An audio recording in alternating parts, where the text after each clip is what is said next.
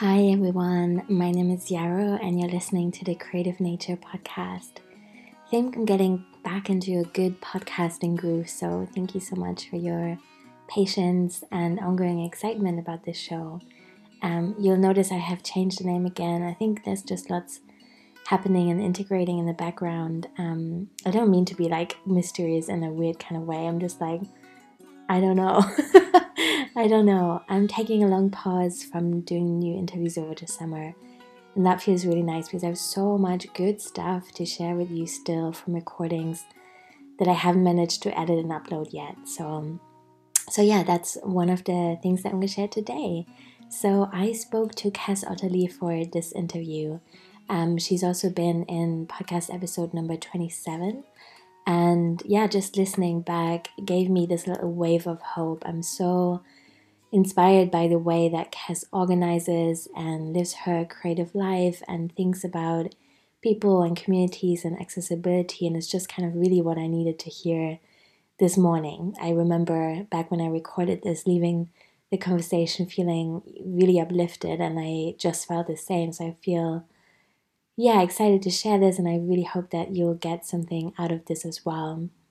What particularly spoke to me was the way we talked about how the pandemic has changed our creative lives and how things have suddenly, in some ways, become more accessible, and how we really want to carry that into the future. Um, I've been thinking a lot this year, obviously, about how this second year of the pandemic is different than the first. And I think, I mean, we're, we're all in such different processes, right? But I think this the first few months were so full of people really showing up and um, organizing so much mutual aid and all these things had moved online and I read this article the other day. I sadly can't remember where, but it was written by a young queer disabled person and they were saying, you know, like, wow, I that was the first time I was able to attend like a dance party or something like that. And we really can't lose these things. They're so important. And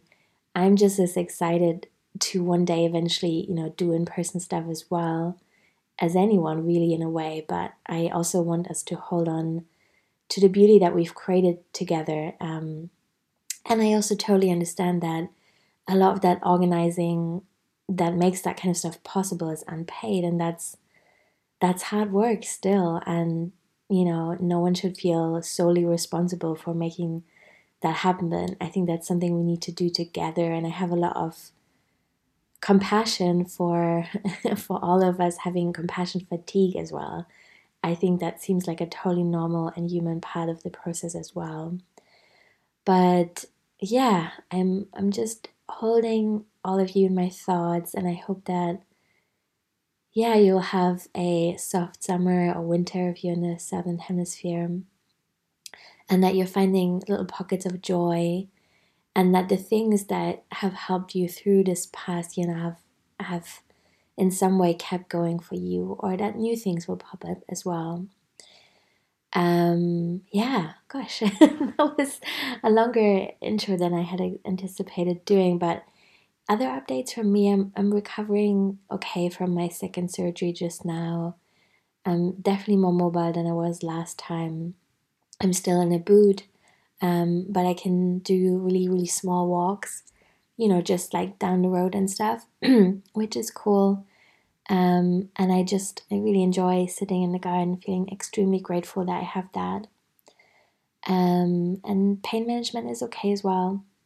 I am quite heartbroken this week about the UK government's announcement to drop um, the legal requirement to wear face coverings quite soon. Um, to me, that feels foolish, and I'm worried for people. Um, obviously, the vaccine rollout has been really fast here, and that's great. And I'm happy to be vaccinated myself. I just had my first shot, but we also just know that vaccines are never perfect and um, there's still people at risk and i think i yeah really understand that people want to get back together and that small businesses need our support i'm totally on board with that but i just feel like face coverings on public transport or crowded indoor spaces are just not a big sacrifice to keep people safer. And so I'm really, yeah, feeling that the UK is in this very strange moment where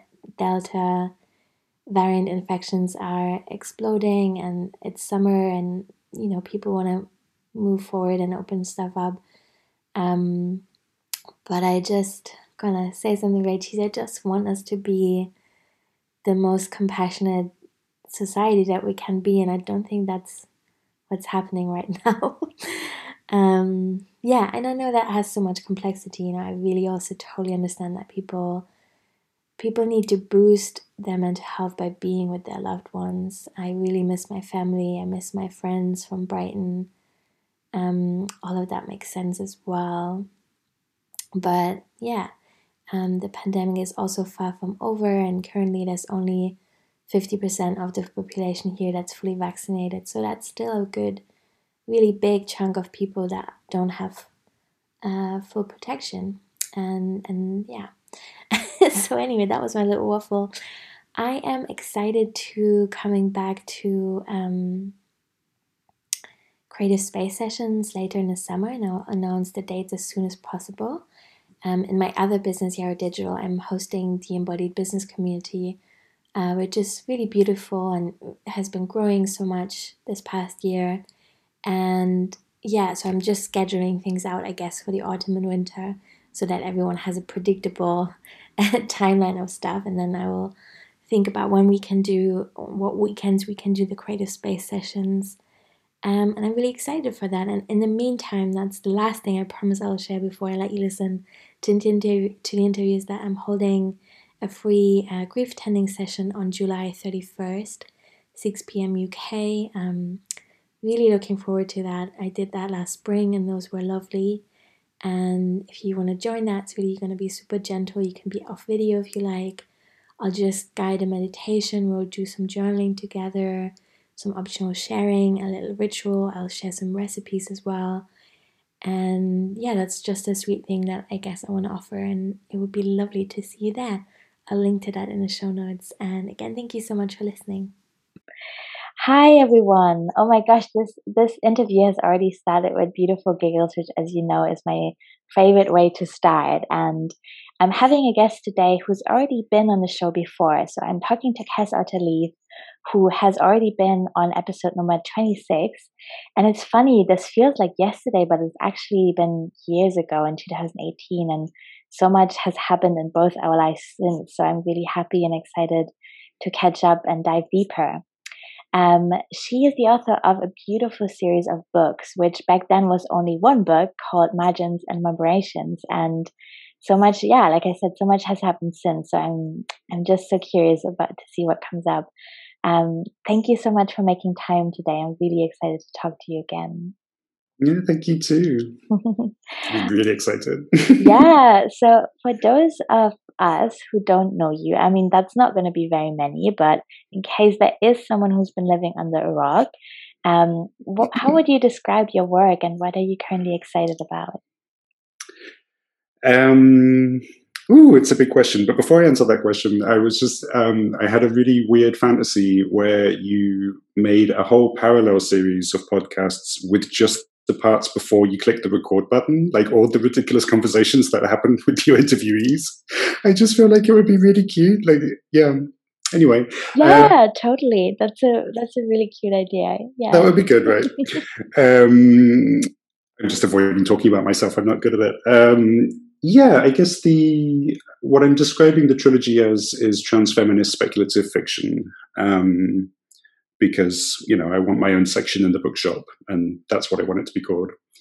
And by that, you know, speculative fiction has this long history of um, like feminist, queer um, kind of responses to sci-fi in a way, and you know, like I love me some sci-fi, but I think it's always I've always felt like it's very dominated by like certain narratives, certain stories of like I don't know robots fighting in space or something. Um, and so, yeah, I wanted to write something different to that, something very personal. I still feel like the trilogy is just like, you know, the first things that I wrote. Uh, it's almost a cliche, I think, of like, write what you know. So they are very personal. and um, I think the new things I'm writing, you know, I'm slowly expanding a little bit. But um, yeah, lots of like struggle and resistance, and like it's it's super political, and I think particularly with Dignity, which is the book uh, that I released last year, the third part of the trilogy, I really started to lean in a little bit into just my love and adoration of um,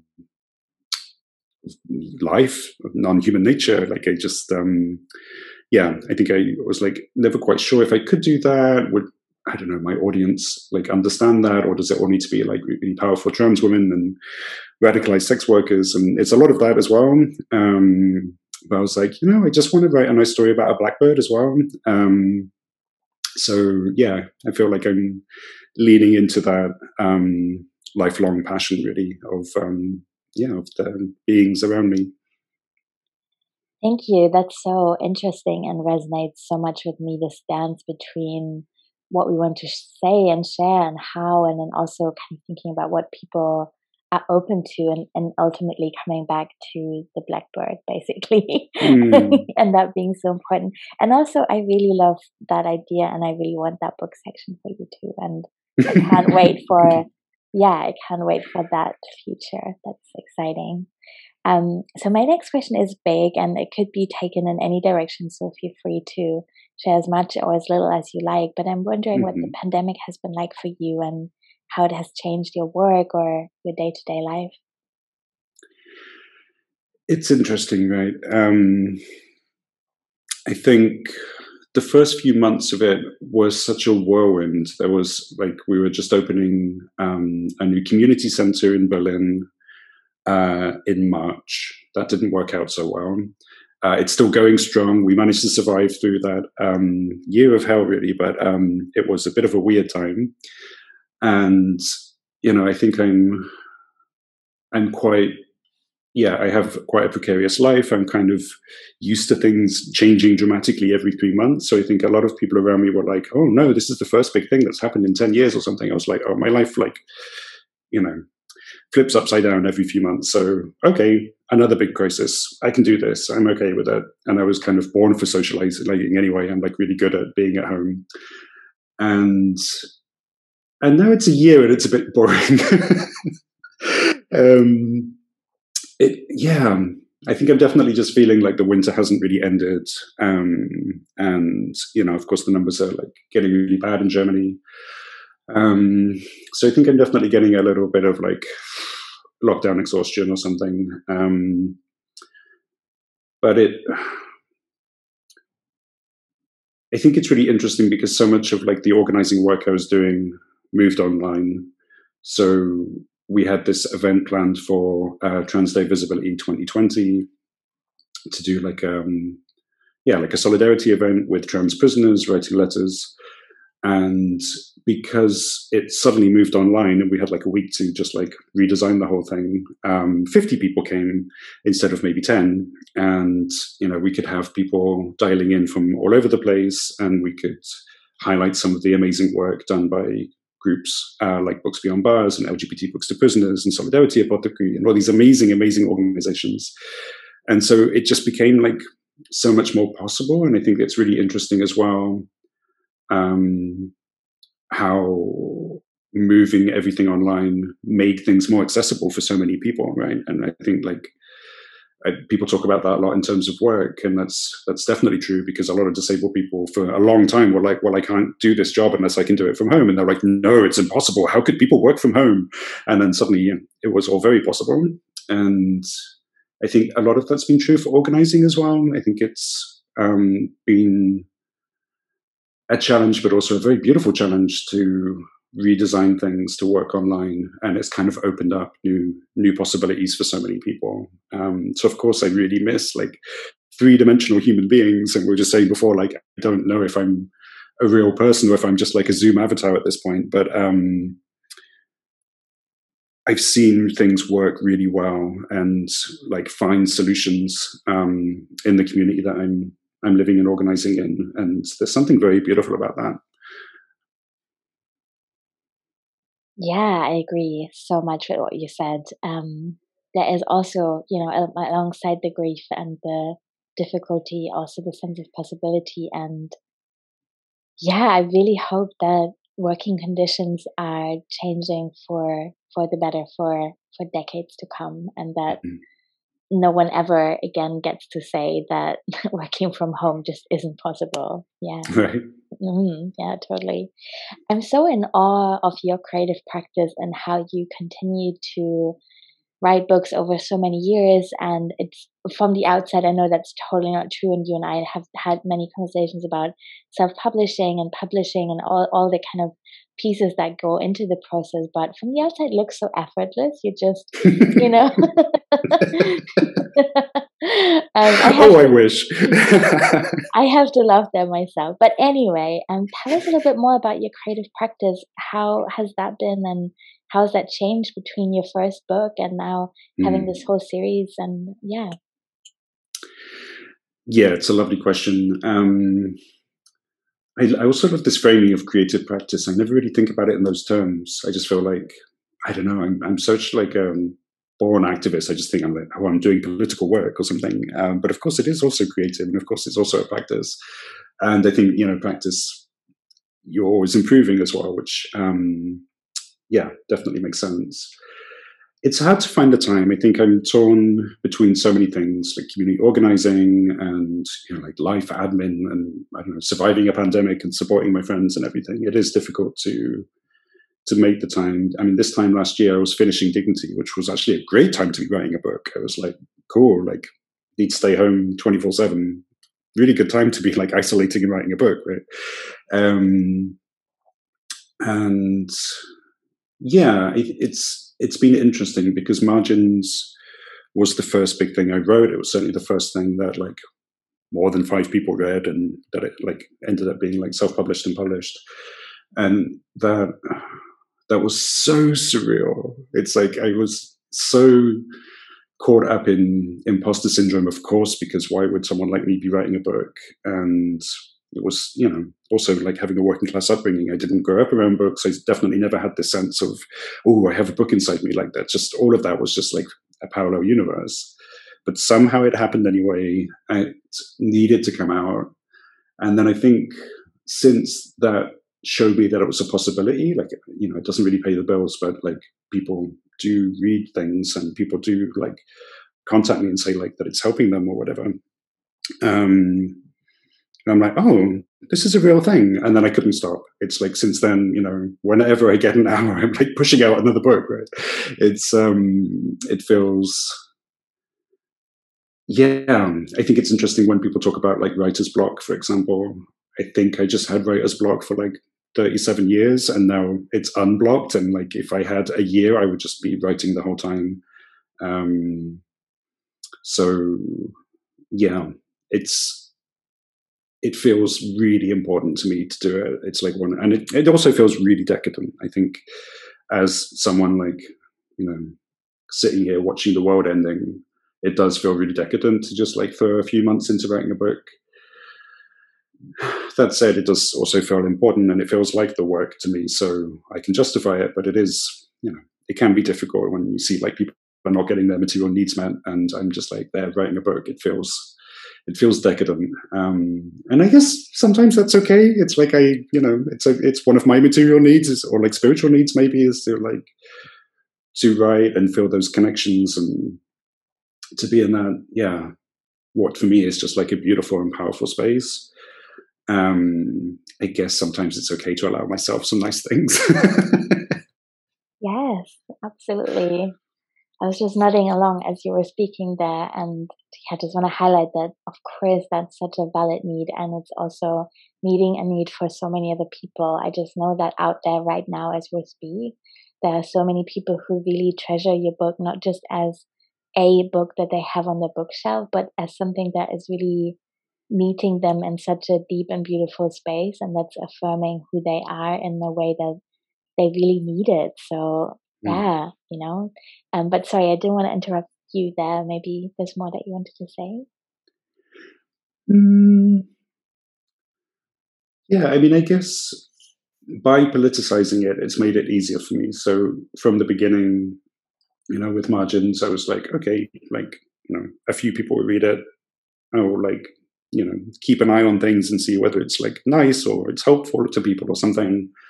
And it seems like it was. Um, and so right from the beginning, you know, we were doing a crowdfunder to, to print copies and get them sent to uh, queer and trans prisoners in in the US, for example. So that's like created a lot of these like organizing networks um, with yeah different organizations to make it really political. When I went on tour, like sometimes I'm in like you know a fancy university in Switzerland, and sometimes I'm in a squat, and I'm like like a festival or something. It's it's really interesting how it it almost feels like I'm living what I'm writing, which is so interesting. Like these, like you know, resistance networks and like these, um, yeah, like practical solidarity things.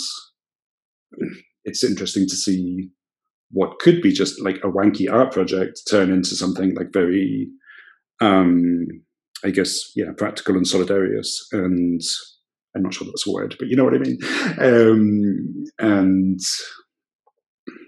and yeah, and that keeps me going. I think if it was like just writing nice stories for myself, I mean, I absolutely should just be be able to justify doing that for myself, but it would be difficult, I must admit. So knowing that it is political, that it feels like um, yeah, one of the most important things I can be doing with my life, that does keep me motivated to keep going. And then you know, then I can justify it and I can be like, okay, great, I get to write another story. Oh my god, I love it so much. I have so many stories. I'm just like bursting with them. So um, yeah, it feels it feels like a really beautiful, um, privileged opportunity in a way. It makes me so happy to hear that there's so much more to come out of you. That's great. That's really great news. um, you've already kind of touched on my next question, but maybe there's more that you want to say on that. I wonder what is giving you hope at the moment and what you hope our communities are moving towards and i'm thinking specifically also about like how how can we keep and hold on to some of those beautiful things that have come out of this and mm.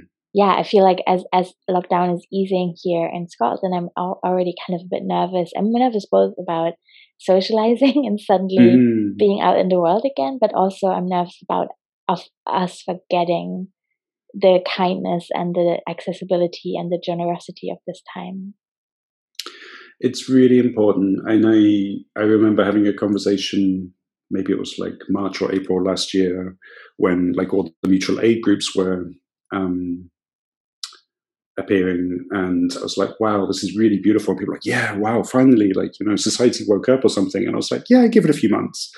Um, I'm, I'm not a very hopeful person. I'm very i guess i don't know. Pessimistic skeptical i'm not sure what i am but um, you know it's like this is beautiful and like let's you know enjoy it and like be inspired by it because we also just have to celebrate our wins as well. Um, and indeed like you know, after the, I guess the first lockdown in the summer, a lot of those groups just stopped existing. And then by the time the second lockdown, people were just like, cool, I'm all by myself again. Like, why, why was this really, I don't know, fashionable for five minutes when we were all like in this like wartime mentality? It's a terrible frame, but um, everyone was showing up for everyone and, you know, like, oh, I know this like disabled person on my street and I'm going to bring them food and things. And then suddenly you know they were like well nobody ever brought me food before like i've been here all this time. Suddenly it became really cool and then suddenly it wasn't interesting again. And you know that's the the worst possible thing for it. I think it it's not completely true and i think it new things do grow and they stay and they take root. And i think it's possible for us to also really hold on to them. So i think it is possible to know of those things and like but with like a lot of knowledge that like people you know maybe like mobilize their privilege for a few months and we're really into it and then get distracted by life or they just can because that's that's one of the things that happens with privilege. And i think like having that awareness i think we can be very solid with it and say like okay but this is still important. And okay this was you know this brought you some joy and like um and new connections, maybe want to keep doing that. Maybe this is like a really important thing that um, somebody with more privilege could continue doing in their life. And, you know, I've seen that work as well. And I think that those moments are something we can be really strategic with. Um, I don't generally like use hope as a strategy because I'm not quite sure what to do with um, good vibes, but and I can't eat them. But I think we can be really, you know, realistic and be like, okay, like people are going to be really engaged with this for a while, and and I'm talking about people, not corporations, right? Like if a corporation is like, oh yes, we can work from home and we can make some more money out of it, and then we'll like go back and uh, um, not be accessible anymore.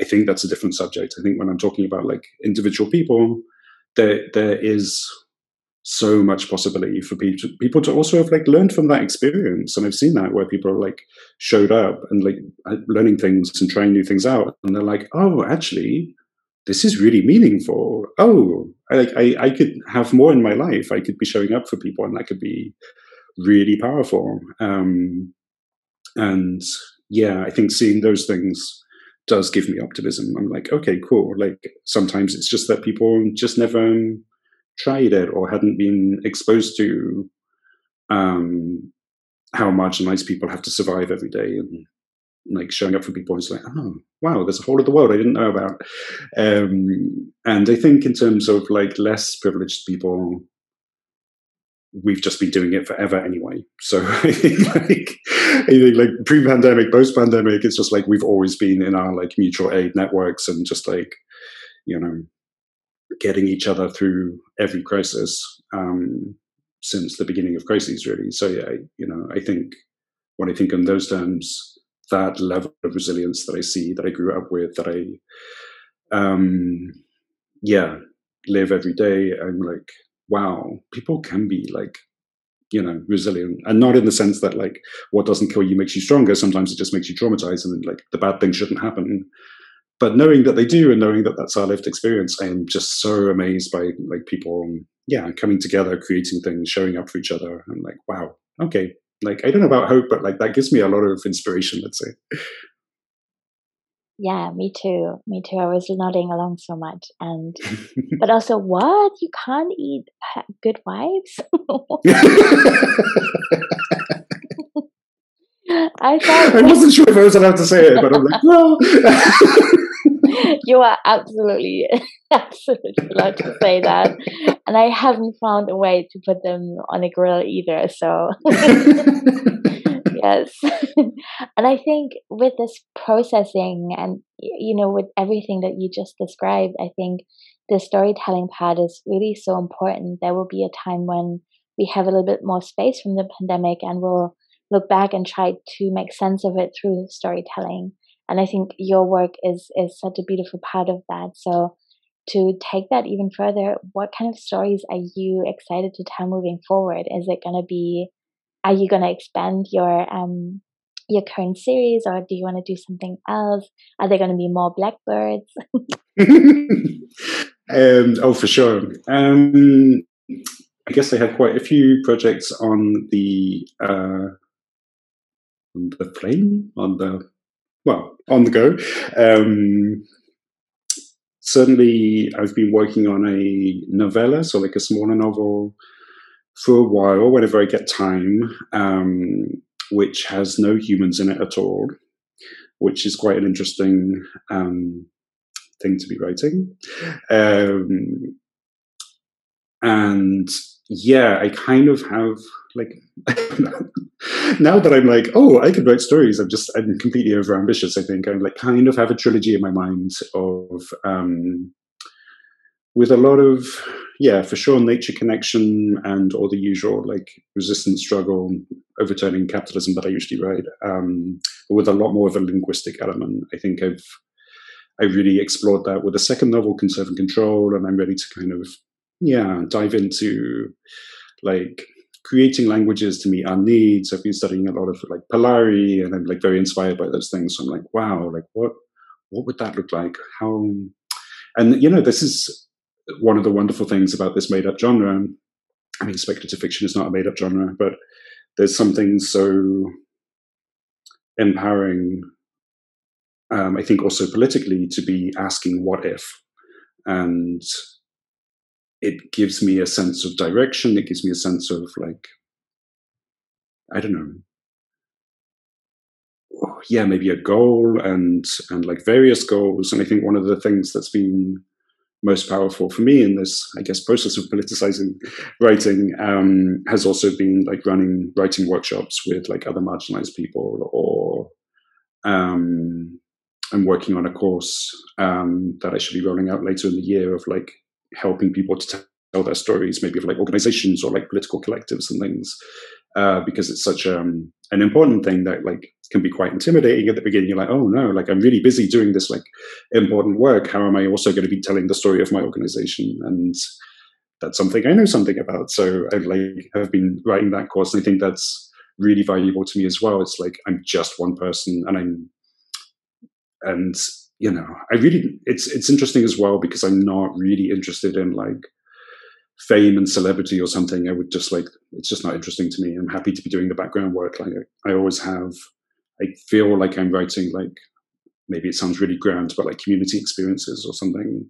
And it's been really beautiful for me to use I don't know what little knowledge and skill I have on the subject to encourage other people to tell their stories because there's so many stories that are not being told. And I think this is one of the things with publishing that you mentioned earlier is like all of the gatekeeping and all of the access means that you know we just hear like a few dominant stories over and over again forever basically and all of the really important stories of people who really know what's up um, just never really make it and you know i'm really um, tenacious so i should have been that one of those people and i've just forced my work into the world like a you know, between 2017 and yeah, probably 2020, I was working seven day weeks, and it's super hard to publish a thing. It's super hard to like also like be someone like me. It's and writing things that I write. Like it's it's really weird, and it's hard to get it out in the world. It's not something that you get a really fancy publishing deal for,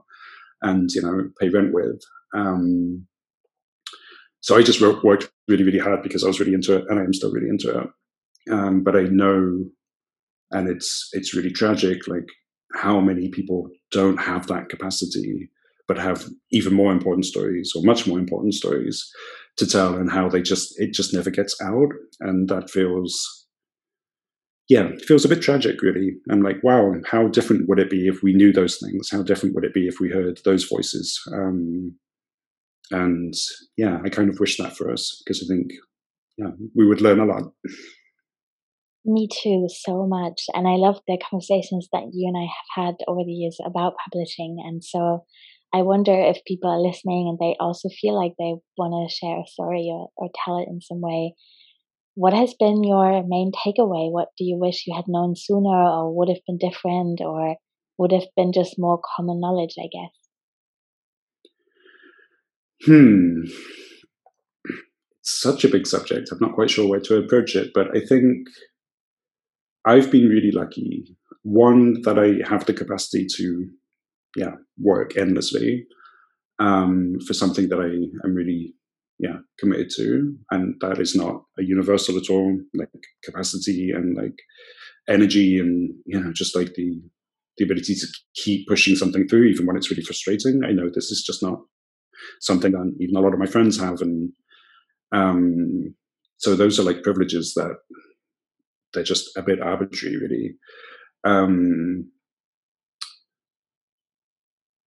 I think reaching out to people has been the goal, the game changer for me. I think it has been like really, I guess, like crowdsourcing knowledge. I would think of it as like just constantly asking people all the things because, you know, Google will only take you so far. It's really difficult to get things to be easy, like the easy track where I guess, you know, um, you just sit around writing nice books and somebody's publishing them and you just and they send you a check at the end of the month like i've never had it and i think when those things are so accessible and just like working so hard is not accessible i think just like really reaching out to people because people do want it as well and i think it's really hard for me as the kind of person I am to ask for help. I've got much better at it in the last years, but it's still quite difficult.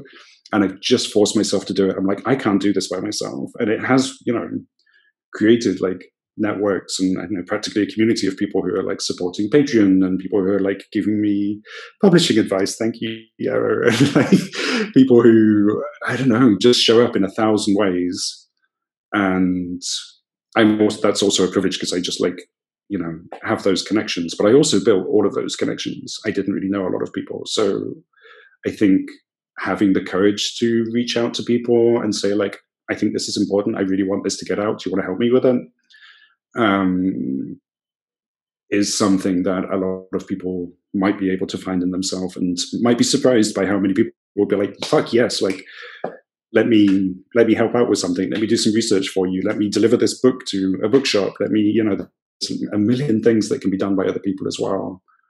Um, so i think and in a way it's community organizing right? It's like this is a really important thing. Who wants to be who, who wants to do it with me? And yeah i think there's a lot of there's a lot of possibility there yeah i think so too and i also love that it seems at least to me that people are writing more zines again and mm. through the pandemic and maybe that's like a you know if, if someone is listening and they feel a bit daunted by the idea of a whole book first of all books don't have to be very long my book is pretty short and that's okay and so wonderful thank you and also zines are also great and i'm often thinking about when a zine becomes a book and i think that's a totally irrelevant question in a way as long as just everyone tells their story, it's it's great and so beautiful, mm. right? Mm. It's true. Zines are, yeah, I think it's, you know, it's such a powerful tool and has been around for so long. Um, you know, I am incapable of writing anything short. So I write novels and not tweets because I just can't stop talking and writing. So I would be terrible at writing zines or like, right, I even wrote a zine, but um, I think it's, it's an amazing format because it is so independent. All you need to do is like, you know, go to the photocopier. Um, obviously distribution is a whole other thing, but there is something so empowering in like, okay, like fuck the publishing industrial complex. I'm going to write something. It needs to be out there. And then you can just, you know, send your friends a PDF and you can go to the photocopier and put it in the library. Like there, there is something really powerful in that. And that has always been such a big part of like radical left and yeah, also like queer and feminist and uh, so many other um, movements has been that like really low barrier option, and I I love that. You know, I'm still I'm still so excited that that exists. Me too. Yes. You've shared so much beautiful stuff already. I wonder if there's anything else that you want people to know about, or that you want to share, or that you want to ask, or that you just feel needs to be known. Hmm.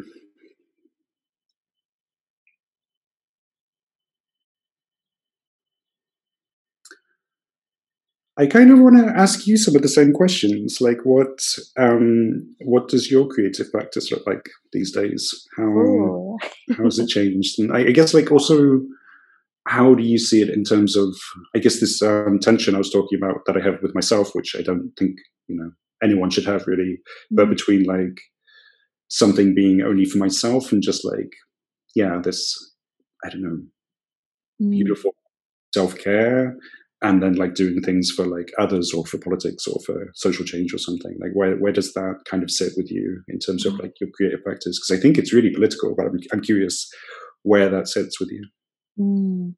thank you so much that's a great question and i haven't prepared but some thoughts come to mind i think i think I'm 35 now, and there's a sense of a shift to more of a focus on longevity. I think these mm two main project projects that I have in my life, Yarrow Digital, which is uh, web design and small business mentoring and the community, I facilitate that, and then Daydream Roles. They both came out so suddenly, and you know, so in a way, I, I forced them into the world as well. I loved mm how you expressed that earlier, and so in some ways, they also came out of necessity in that when I started my web design studio in 2015, I just I had been working as a freelance um, translator and copy editor for a while, but I was hardly making minimum wage, and it really wasn't sustainable for me. And I was burnt out, and I knew I couldn't go back into employment. And I taught myself web design really because I it brought together different skills I partially already had, and it also gave me this opportunity to work from home, which is really so important for my for my you know survival in the world, mm. really. And um, in the pandemic, I, I really loved writing the book. And I think also there's been a sense of reactivity and maybe too much urgency sometimes in the work that I do and a lot of uh, stuff that was really anxiety driven, which makes right. so much sense. You know, like I'm not, I'm not grumpy with myself about that, but I think I'm excited about shifting into a more sustainable long term pace and really committing to this work for the rest of my life and thinking about what that means. And I think one practical thing that has become more exciting to me this year is um, it's funny you would ask that because I really haven't shared that with anyone, you know, not on the podcast in any way, but I'm going to mm. rename the podcast in the summer and I'm going to take a longer break from um, doing interviews and publishing episodes to just kind of either take a totally break or just do solo episodes for a few months um, mm. because I love interviewing people so much, but I think there's a new there's a new thing that I want to explore and I have no idea what that is yet. And mm. I'm also yeah, I'm also noticing that um, I am a bit, really a bit nervous about changing uh, things changing again. You know, in in a way, the pandemic has been really hard, and especially having a broken leg for the fast past three and a half months has has made it diff- more difficult for me in some ways, but in other ways, I've become so thorough in a really good way. I've really kind of come into my own rhythm and I feel much more animal like in my body and mm. and how I look at the sky and how I eat when I'm hungry and how I I'm so much less overwhelmed by life, um, by public transport, by meeting people, by being in groups. And I think there's a part of me that really needed that. And I want to be really intentional with what I'm bringing back in when mm. it's safely possible to bring back anything, right? So mm. I, I really don't want to feel the pressure of like rushing back to normal. I think that's not helpful or or good or attractive in any way to me. And I know I'm waffling, but I will say one more thing. I think what I also found is like in this depth of total isolation for me in the winter where I couldn't walk and my um, I was in a bubble with one other household, but that fell apart for all kinds of different reasons. So in the first six weeks of coming home from hospital, I was completely alone at home. Um, and that was, that was really hard. And I felt so, so grateful to have a garden. And I couldn't go in the garden because I couldn't get down the stairs for the first few weeks. But when I began to be able to do that, it really changed everything. And I built these beautiful relationships with the birds and the plants mm. and just just feel so privileged to have this and have been thinking more about how the garden can be decolonized, you know, and what that means and mm. who has access mm. to land and how do we grow food and relate to it and how do we become more um, community reliant in our food supply chain mm. as well. Because one thing really that the pandemic obviously has highlighted is how how vulnerable we are in our food supply chain and Absolutely. really how food is like the, the most core basic need and the most beautiful thing we can give to each other and and also I think the gardening world, like any other space, can also really be full of shit and really. um, oh, so, oh yes. yeah, so my secret is that I'm, yeah, my secret is that I'm training as a gardener at the moment. I'm doing a part time mm. distance course, and I think after the break, that is probably something that this project is going to move towards to relationships with the non human world. Mm. Because humans are quite difficult. Hundred percent agree. So yeah, thank you for asking. Oh, that's wonderful. That's exciting news. I love that for you. That's beautiful. Thank you. Thank you. Yeah, plants, they're really where it's at in a way, aren't they? Mm. and animals and and humans as well, but just in the right dose, I think. oh gosh, we have covered so much beautiful ground, and I really want people to be able to check out what you're doing and where you are on the internet. So and let us know, you know, where, where can people learn more about you? How can they learn from you and buy your books and hang out with you on the internet? um, yeah, so I guess most of the things are on my personal website, which is otterleaf.com. Uh, And there you can also find the newsletter, which I send out uh, once a month on the full moon, which, um, yeah, it's a whole thing in itself. I really love that I decided on that rhythm. It was just like very randomly for a long time, just like whenever I had something to tell people. And I'm like, hmm, every month. And then I like, you know, makes me like watch the moon to know where I am in the month. And it's just been really beautiful. So in in the newsletter, um, yeah, that's what I'll be talking about. Like, oh, I did a beautiful podcast with beautiful Yarrow or something like that. Or I don't know, there's new event coming up next month or something. Um, and then I also put things on the website. There's lots of like, yeah, interviews and all the various like short stories and zines and books and everything all um, available from there or like links there. Um, and I think that's yeah, that's the main hub of information. I don't have social media, which is so wonderful. Um, yeah, I'm sure we could have a whole other conversation about that. but uh, we really should. Um, but yeah, that's been that's been really great. I just yeah couldn't cope anymore, and that's been yeah a huge relief. Um, and yeah, like a difficult decision as well because um, I depended on it so much to yeah sell books basically, um, and that's yeah literally part of my income. Mm. But I was like, my gosh, I just need to do the thing that's good for me, and you know, mm-hmm. I'll lose some business and I'll find some other way to make money because oh my gosh, I couldn't cope with it. And yeah, I think that was one of those times where I was like, I'm just going to do the really decadent thing, not the uh, mm-hmm. uh, thing that I feel like I should do. Mm-hmm. Oh, good mm-hmm. choice. That was so such a relief. Yeah, gosh, oh gosh, yes. Tell me about it. Maybe that is going to be our third interview. how to inhabit the internet with grace and ease. yes, yes. Oh, I love that. That's a, oh yes. Um, and the other website I would mention is uh, aequa.cc, a e q u a dot cc. Um, which is the community organization that I'm uh, co organizing with in Berlin. We have a community center, which is still in lockdown, but will be amazing one day. Um, and yeah, a lot of the community events moved online, as I was talking about. And oh, we're just doing amazing things every week of like mutual aid and social equity and solidarity. So everyone should just like join us and hang out with us. Mm-hmm. Um, I feel like I'm pouring, yeah, a lot of my organizing energy there, and it's just wonderful. And has been a lifesaver this year, really, and last mm-hmm. year, like so great to have yeah, a project alongside just very, very amazing people. Um, so yes, people can be difficult, but oh my god, they can be so good as well. Yes. And that's what makes them so confusing. These human beings. oh my gosh, yes, totally. Oh god.